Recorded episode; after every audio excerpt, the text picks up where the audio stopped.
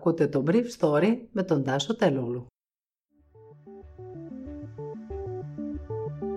Καλημέρα σας. Σήμερα είναι Παρασκευή 2 Απριλίου 2021 και ήθελα να μοιραστώ μαζί σας τα εξής θέματα που μου έκαναν εντύπωση. 330 εκατομμύρια για την εστίαση προκειμένου να κρατηθεί ζωντανή μέχρι την έναρξη της τουριστικής σεζόν. Δεκάδες άνθρωποι διασωληνωμένοι εκτός μεθ στην Αττική για 2, 3 και 4 24 ώρα, ενώ η κυβέρνηση παραλαμβάνει τα αυτοδιαγνωστικά τεστ την άλλη εβδομάδα. 39.000 εμβόλια χθες με αυξημένη συμμετοχή όσων έκαναν την πρώτη δόση και διψήφιο αριθμό εμβολίων και στη δεύτερη, ενώ σε όλες τις χώρες οι εμβολιαστικές μηχανές ανεβάζουν ρυθμούς. Το Ισραήλ ετοιμάζεται να εμβολιάσει σε ένα μήνα παιδιά. Οι Ηνωμένες Πολιτείες προσεγγίζουν τα 100 εκατομμύρια εμβολιασμένων. Όπως μια σειρά δραστηριοτήτων και η εστίαση φαίνεται ότι θα ανοίξει μετά το Πάσχα.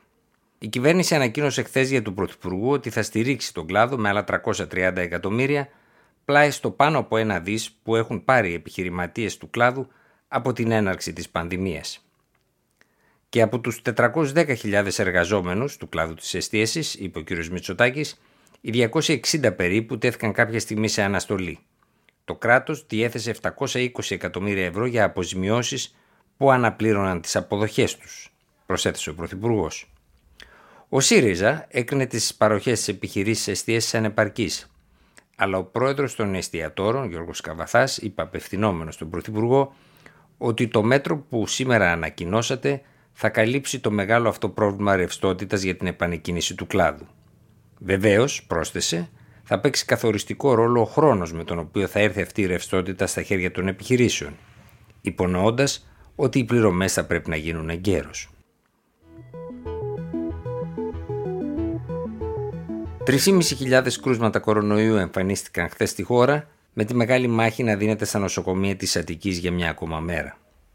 Την Αττική όπου η κυβέρνηση ενισχύει με ό,τι εφεδρείες έχει τα νοσοκομεία μετατρέποντας τη μία μετά την άλλη κρίσιμη μονάδα του ΕΣΥ σε νοσοκομείο COVID.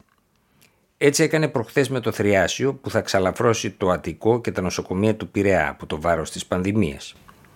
Ο Πειραιάς, η Κοζάνη και η Δυτική Αττική είχαν συνολικά 1088 κρούσματα χθες.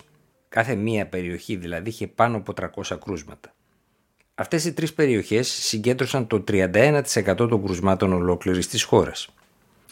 Οι εισαγωγές αυξήθηκαν ελαφρά και στο ισοζύγιο τους με τα εξιτήρια από τα νοσοκομεία εμφανίζονται να είναι σε ημερήσια βάση 90 παραπάνω από 75 που ήταν προχθές.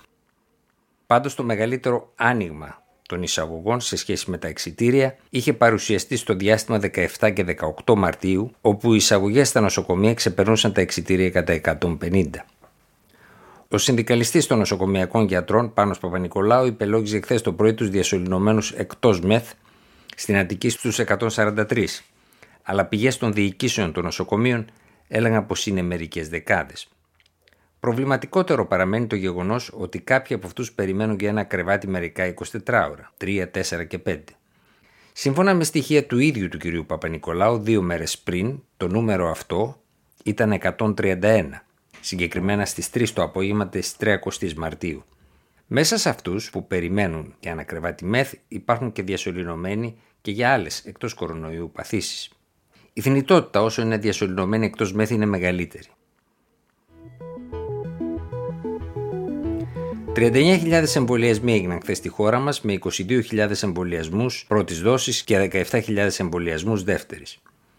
Είναι μια διαφορά συνολικά 8.000 εμβολίων σε σχέση με τις τελευταίες εβδομάδες και με το χθεσινό σχήμα καταγράφονται στην πρώτη δόση μετά από πολλές μέρες περισσότεροι εμβολιασμοί σε σχέση με τη δεύτερη.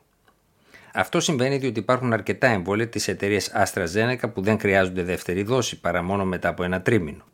Η κυβέρνηση αντιμετωπίζει με προβληματισμό τη συζήτηση που γίνεται στην Ευρώπη για την ασφάλεια του συγκεκριμένου εμβολίου και η οποία εισήχθηκε, και η οποία εισήχθη χθες και στη χώρα μας υπό κάπως περίεργες συνθήκες.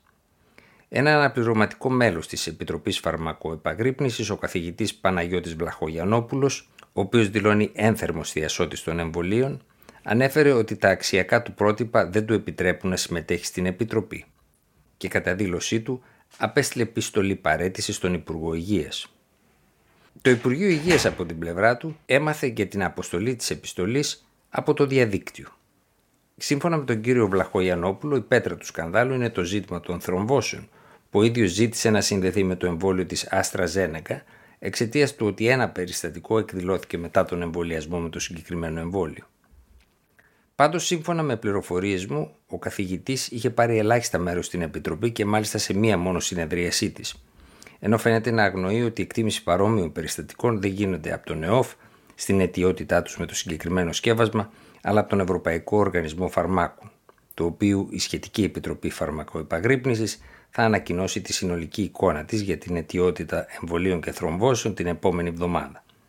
Να σημειωθεί εδώ ότι η γερμανική κυβέρνηση που ανακοίνωσε σύσταση του γερμανικού ΕΟΦ να μην γίνεται το εμβόλιο στους κάτω των 60 ετών, προμήθευσε το τελευταίο 48 ώρα με παρόμοια εμβόλια, Άστρα Ζένεκα, ιδιώτες γιατρούς στη Βαβαρία και την Έση, που εμβολίασαν το τελευταίο διήμερο μαζικά πολίτες και κάτω των 60 ετών στα ιατρία τους. Απλά τα εμβόλια δεν έγιναν στα εμβολιαστικά κέντρα της χώρας σε αυτές τις ηλικίες. Μαζικότεροι εμβολιασμοί έγιναν χθες σε όλες τις χώρες του κόσμου, με το ασφαλιστικό ταμείο του Ισραήλ Κλαλίτ να ανακοινώνει ότι είναι έτοιμο να εμβολιάσει 600.000 παιδιά σε ένα μήνα και τις Ηνωμένες Πολιτείες να ξεπερνούν χθες τα 3 εκατομμύρια εμβολιασμού σε ένα 24ωρο. Συνολικά 99,6 εκατομμύρια Αμερικανών έχουν κάνει μία τουλάχιστον δόση και 52 εκατομμύρια έχουν εμβολιαστεί πλήρως. Ήταν το Brief Story για σήμερα Παρασκευή 2 Απριλίου 2021.